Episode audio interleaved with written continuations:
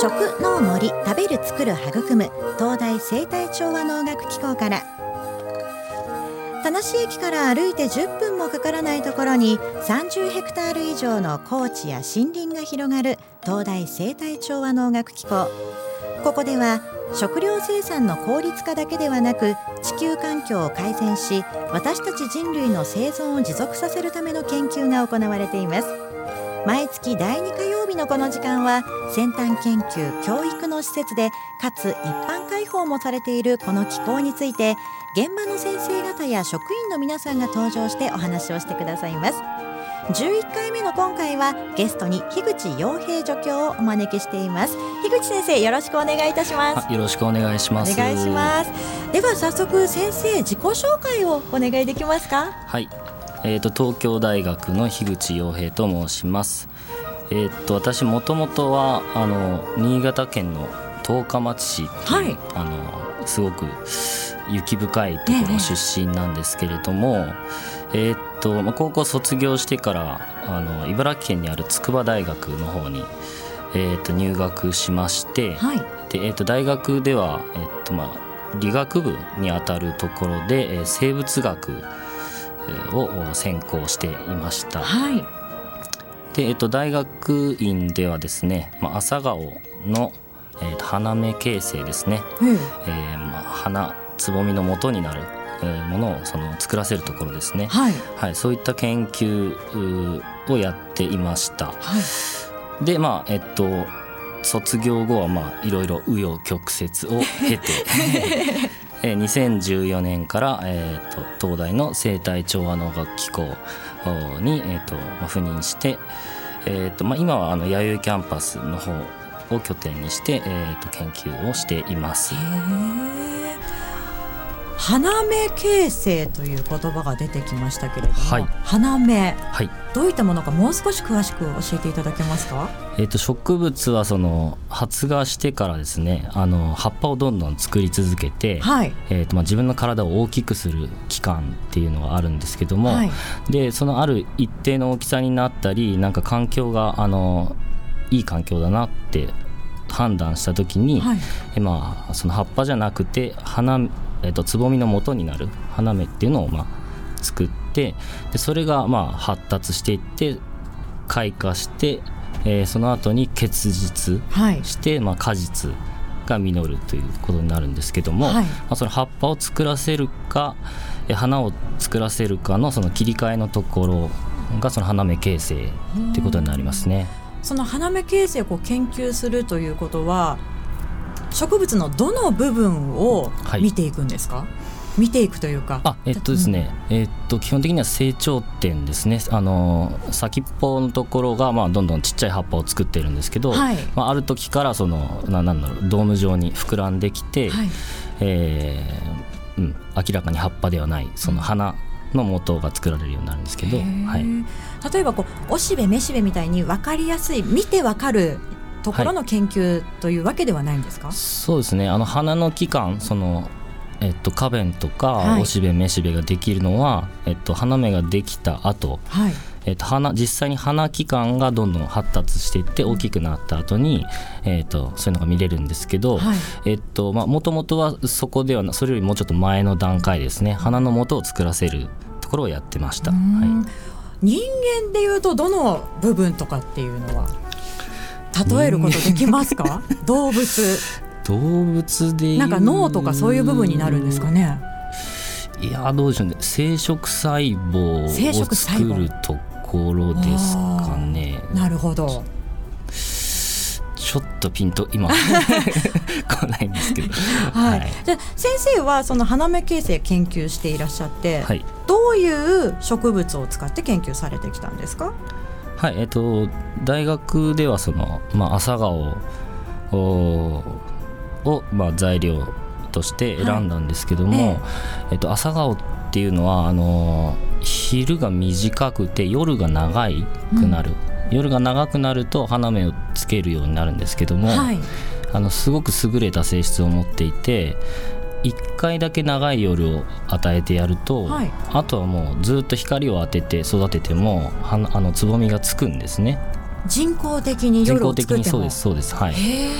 ー。なのでそのいっかいだけ例えばじゅうろくじかんの夜をパッと与えた時に、はい、その花を作らせるホルモンのようなものが、はい、もうその、その時間内に作られてるはずだっていうことで、まあ、火星ホルモンってあの呼ばれてるんですけど、はい、なんであの昔せんきゅうひゃくろくじゅうねんくらいからその火星ホルモン、はい、花を咲かせるホルモンを、えーと、抽出しようっていうことで、まあ、あの使われてきたあの経緯があります。なんで私もその当時その火星ホルモンっていうのはまだあの発見されていなかったので、はい、そういうものが、えーと、取れるんじゃないかっていうことと、うんうんまあ、あと夜の長さを測ってる仕組みがあるんですけど、はい、どうやって夜の長さ測ってるのかなということであの、まあ、体内時計の遺伝子みたいなことを、えーと、解析してました。へー朝顔植物すごいんですね。いちにちいっかいだけ長く夜を作ってあげるとそれだけで、はい、そうですねあの朝顔は特に、はい、優れてますね、はい、他の植物はいっかいだけじゃ難しい、はい、他の植物はその、えっと、日が短い夜が長いっていう状況を、うんまあ、何回か繰り返すうちにだんだんその花芽を作るようになるんですけども、はい朝顔なんかはそれではあのお花を販売している皆さんにとっては、はい、すごく扱いやすいという部類になるんですかね。そうですねあの花を咲かせるところのコントロールっていうのはすごくあのやりやすい人為的に制御しやすいと思います、うんはい、朝顔市とかありますもんね。ありますね。あれに合わせてできると、そうですね、はい、できますね、えー、他の植物もそういったものに近い状況は作れるというわけですよね。そうですね販売時期をずらしたりとか、はいあのえー、と日の長さとか夜の長さに、えー、と敏感に反応するような植物じゃないとできないんですけど、はい、であの私が、えー、と博士取った後に農水の研究所で取り組んだ仕事で、まあ、菊の開花制御の、まあ、仕組みをかあの研究してたんですけど、はい菊もあの朝顔とすごくよく似ていて夜が長いと、まあ、花を作るようになるんですけど、はい、でその性質をあの農業現場で実際利用してるんですが、はい、夜中にあの光を当てて、えー、咲かせなくする咲かせなくする咲かせなくするんですね。そのある程度植物が大きくなる、はい草丈が大きくなるまで、えー、と咲かせなくて、うん、その後に、まあ、黒い布で覆ったりして、えー、夜を長くしてやると、はい、そうすると、まあ、一斉にその花芽をつけて開花まで行くので、まあえー、と非常に揃いがいいというか、えー、とあと一年中その好きな時に、えー、と咲かせることができるので、はいえーまあ、菊はあのお供え花っていう性質が強いの で, で、ねはい、あの生活必需品ですから、えー、それであの周年供給できてるっていうのが、まあ、そ, のそういった菊の性質を人間が、えーとまあ、利用して光を当てたり当てなかったりすることによって、まあ、制御できている一番、まあ、いい例だと思います、はい、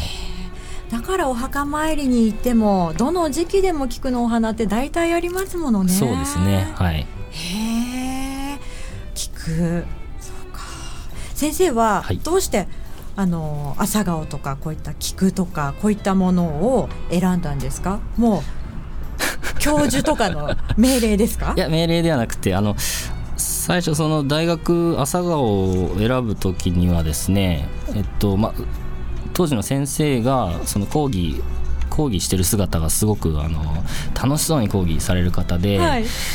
であのまあ、この先生についていったら何かあの面白い研究できるんじゃないかなということであの、まあ、訪ねていったんですけど、はい、でテーマはいくつかあった中でやっぱりその、えっとまあ、その火星ホルモン、はい、花を咲かせるホルモンのようなものがあるとかそれを探してみないかっていう、うん、そっちですねそっちのロマンというかに惹かれて、はいまあ、結果的にまあその朝顔とか菊とか非常になんか和風な感じになってるんですけど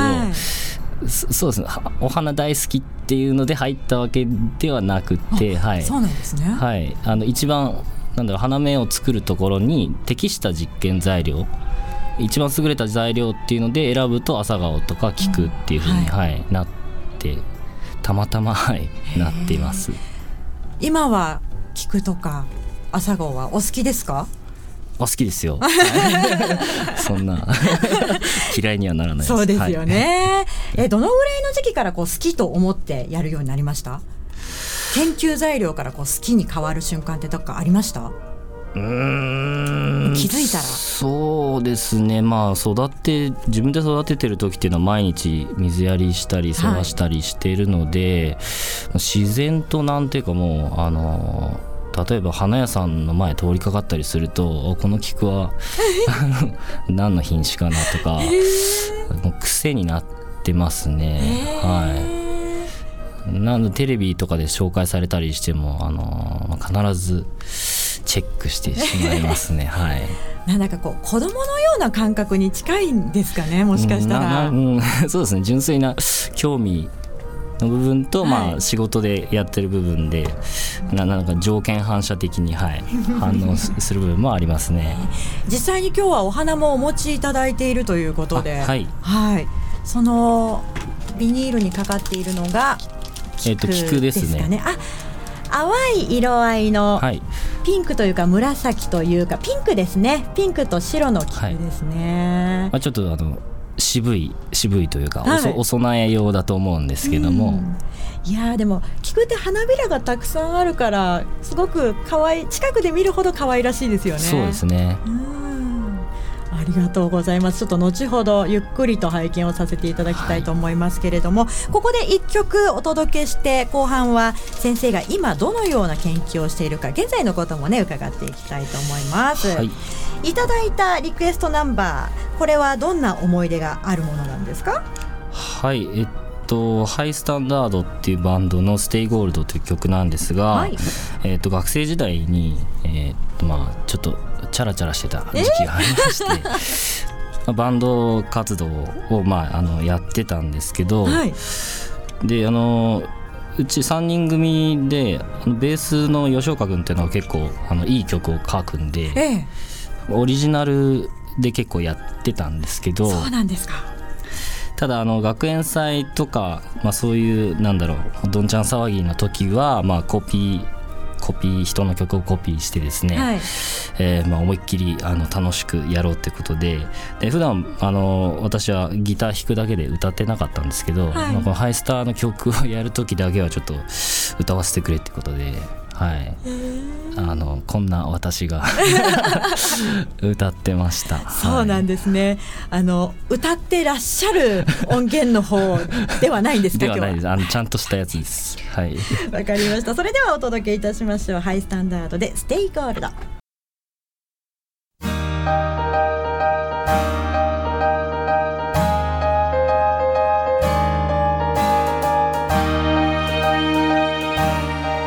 の時間は食農森、食べる作る育む、東大生態調和農学機構からお送りしています。今月は樋口洋平助教をお招きしてお話を伺っています。樋口先生、後半もよろしくお願いいたします。よろしくお願いします。今日は先生先ほどね、はい、見せていただきました菊の花、そして今私の近くにあるのはすごく綺麗なピンク色の大きなお花、はい、これは何の花でしょうか？はい、えーと、ハスの花になりますね。ハスの花を間近で見たことは私今回が初めてかもしれません。あ、そうですか。はい。それあのさっきあのちょっと取ってきたんですけど、東大農場から、はいえー、もらってきたんですけども、はい、えーと大賀ハスっていうあの品種でして、はい、あの古代ハスとも呼ばれてる、はい、あの昔の種を。そうです。あのにせんねんからさんぜんねんまえの地層からその大賀一郎先生っていう方が発掘して、えー、それを発芽させたら、まあ、見事発芽したんですよね、はい、でその植物その個体の、まあ、レンコンをずっと植え継いで維持しているという、はいえー、なんでまあにせんねん以上前に、えー、生えていたであろうものとほぼ同じものということになります。これこそロマンですね。ロマンですね。ねえ、はい、拳よりも大きなお花で、花びらが いち、に、さん、し、ご、ろく、なな、はち、きゅう、ちょっと数えられないなじゅうまい以上ありますね。そうですね、それあの鉢栽培のところから取ってきたので、はい、池で育ててるより随分あの小さい小ぶりになります。もっと大きいですか？あのもっと大きいです。あの本当は。そして真ん中の部分がすごく変わった形で、はい、なんて表現すればいいですかね。えっとあのなんだろう、スポンジ状のというか、あのそうですね、円錐形のようなものが、はい、あの花托って呼ばれてる部分なんですけども、はい、あのそれがあの花が散って乾燥して、あのハスの実がまあ熟してくると、そこがあのえと蜂の巣みたいな形になってくるんですけど、まあ、ちょっと気持ち悪いと思う人には気持ち悪い形なんですがまあそれでまあ蜂巣が転じてまあハスっていう名前になったという説もあります。はい、そうなんですね、はい、すごく茎はくっと伸びて長いものですけれども、先生は今このハスについても研究を行っているということなんですよね。はい、そうですね。どういった研究になるんですか？えっとあの先ほども朝顔とか菊とかで花芽形成っていうところ、はい、まあ、うん、なんだろう、開花を制御する仕組みのところを研究してましたって言ったんですけども、はい、一応まあそれのあの関連でえっとまあ東大の生態調和農学機構にはまあさんびゃくいじょうの品種があの維持されて管理されてるんですが、はい、あのまあ、次々と花を咲かせる品種もあれば、いちねんにそのやっといっこにこ咲かせる品種もあるし、で今のろくがつにバッと咲いて終わってしまうものや、くがつぐらい遅くなって咲くものがあるんですね。はい、でまあいろいろその開花の仕方というのが様々なので、まあそのどういう、うんうん、仕組み、その遺伝子の違いによってこういう反応の違いが出てくるんだろうかというところをあの調べています。あの ディーエヌエー を取ったりしてあの、はい、調べています。へー、 ディーエヌエー ってよく聞くじゃないですか。ええ、調べる場合どう、どこをどうやって調べていくんですか？それはまあ、えっと、ディーエヌエー をまず抽出しなきゃいけないんですけど、抽出ですね。抽出ですね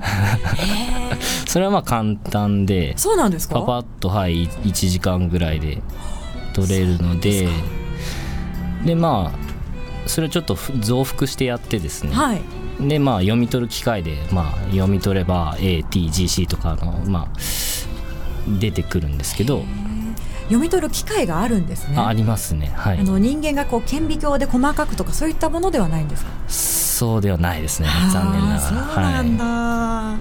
い、いろいろな機械があるからこそ分かっていくことも多いんですね。そうですね。でハスはあのにせんじゅうさんねんに、えっとまあ、中国のグループですかね、はい、があの中国古代ハスっていうあのこれもまたせんよんひゃくねんまえぐらい の, あの古いあの種から発芽したやつなんですが、はい、えっと、それの、えっと、全ゲノム配列をあの解読してまして、で、えっと、観賞用の花ではカーネーションが一番最初だって言ってたんですけど、まあ、ほぼそれと同時期、はい、ちょっと早いくらいにもうすでに、うん、あのハスのゲノムがあの実は公開されて、えー、います。まああのレンコン、食べるレンコンと同じ植物なので、はい、まあ、一応野菜っていうカテゴリーで、そっかそっか、えー、そうですね、 全, 全世界的には、うんうん、野菜、野菜の方が強いのかな、えー、まあまあそうですよね、はい、で野菜でゲノムがちゃんとは分かってるので、いろいろそのこういう遺伝子調べたいなと思ったらすぐにあの調べられる状況にあります。はい、世の中にある植物の中で現在でもそんなにたくさんは解読されているものってまだ少ないんですよね、きっと。そうですね、まだないですね、うん、あのまあ、どんどんシークエンサーっていってあの読み取る機械が性能がまああの爆発的に向上してまして、はい、今だともう人の全ゲノム、はい、遺伝子も多分一晩くらいで出ちゃうんですね。そうなんですか。はい、そういうのがで最近出てきたので、なんでまあ次から次へとその辺に生えてる草をまあ読もうと思えば、はい、できなくはないという時代に来てます。あの、まあ、予算があるかどうかというところとそうですね、はい、あの読んでその後どうするかというところもあの問題だと思いますけど、うん、いろいろな研究、まあ、東大生態調和の音楽機構でね学生の皆さんもやってると思うんですけれども、はい、実際に実習の場があるというのは先生どのように考えてますか？ああのすごくあの大事なことだとあの思ってます。あの東大の学生さんすごくあの賢いので、えーはい、あの何でも自分であの教科書とか論文調べちゃうんですけど、えー、ただまあ実際あのその文章で読んで理解しててもあの例えばトマトの植物体ですよね、はい、苗木というかその、えー、木を見るのはまあもちろん初めてだったり、はい、脇芽を取りましょうって言ってもどれが脇芽ですかとか、えーまあ、全然その分からないことだらけなんですよね。なんであのやっぱりあの本に書いてあることっていうのは限界があるので、はい、実際にその現場で育てて触って、えー、なんか汗水を垂らしてみて初めてその得られるものがあると思いますので、あのこれは本当にあの大事だと思います。うん、一般の方もねこの農学機構の中見学することできますけれども、はい、間もなくハスも見頃を迎えるというか見られる時間が増えるということですね。はい、うん、えっと来週かな、はい、ろくがつじゅうよっかですから、そうですね、えっとそうですねろくがつにじゅういちにちから、えっと、しちがつにじゅうににちまでの間、はい、えっと、平日火曜から金曜のくじから朝くじからじゅういちじまで、これはあの無料で開放していますので、はい、あの門が開いてますのでフラッと入ってきていただいてあのすぐ見れるようになってます。えっと、月曜日はちょっと閉まってるんですけども、はい、気をつけます、はい、それで、えっと、しちがつにじゅうさんにち土曜日ですね、はい、これはあの、はいはい、朝早くた多分しちじかしちじはんぐらいだと思うんですが、はい、からじゅういちじはんまで、えー、っとこちらが、えっとえっとまあ、半日ですけども一般公開してます。で、えっとさんびゃく近くの品種持ってるんですが、はい、代表的なひゃく種類くらいの品種をあの広いあのコンクリートの池で栽培してますので、そちらがあの、えっと、ご覧になられると、えー、思います。先生は去年なんかはこの時期に見たりはしてましたか？ハスは。あ、そうですね、はい、見てましたし、いろいろあの花をいじって実験をしたりしてました、えーはい、今は、ね、また別の場所にということで、はい、そうですね、うん、はい、でもこの時期私ハスのこの一般公開見に行ったことがないので、はい、あ、そうですか、はい、ぜひ来てくださいいや、すごく人もたくさん訪れるというふうに聞いたんですけど、はい、そうですね、去年かなり、えっと、その土曜日、はい、休日のその関連会っていうのはものはあのかなり人がごった返してました。何百人か多分来たと思うんですけど、先生のおすすめ、これはこの辺これは見た方がいい、そういったものはありますか？そうですね、あのーまあ、今日持ってきたんですけど、あの大賀ハス、古代ハス、はい、これはですね、あの比較的開花期があの早めなので、うん、えー、とろくがつ中とかに見に来ていただいた方が見逃さなくて済むと思います、はい、しちがつに入るともうだいたい花が終わっちゃってますよってなりますので、はい、あと東京大学のその緑地植物実験場というところであのいろいろと育種、はい、独自にその育種した品種というのがありまして、えー、と緑地美人っていう品種が、えーとまあ、今一押しの品種なんですけれども、緑地美人、はい、緑地はまあ緑の地の美人ですね、はい、どんな色だったりするんですか？えー、と赤いハス と,、はい、えー、と黄色のハスを掛け合わせているので、はい、ちょっと地の色がうっすら黄色で、まあ、ピンク色になるんですけども、あのすごくあの育ちが良くて、あの花もどんどん咲いてくるので、あのこれからえー、売り出していこうという品種の一つです、はい、大賀ハスと緑地美人ですね、はい、この辺しっかりとチェックしていきたいと思います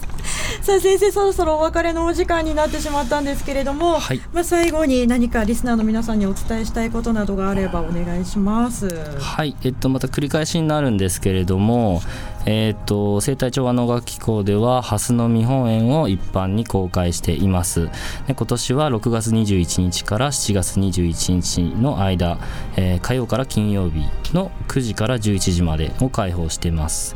えー、としちがつのにじゅうさんにち土曜は早朝しちじはんからじゅういちじはんまで一般公開しておりますので、えーとハス関連 の, あのグッズなんかも、はい、オリジナルグッズも販売してますので、うん、えー、とぜひ皆さん来てみてください。いたら樋口先生に会える可能性もありますか？はい、あります。はい、うろうろしているかもしれないですね、はい、眼鏡をかけてすごく柔らかい笑顔が、ね、はい、印象的な樋口先生ですのでリスナーの皆さんぜひ行かれてみてください。樋口先生、今日はありがとうございました。はい、どうもありがとうございました。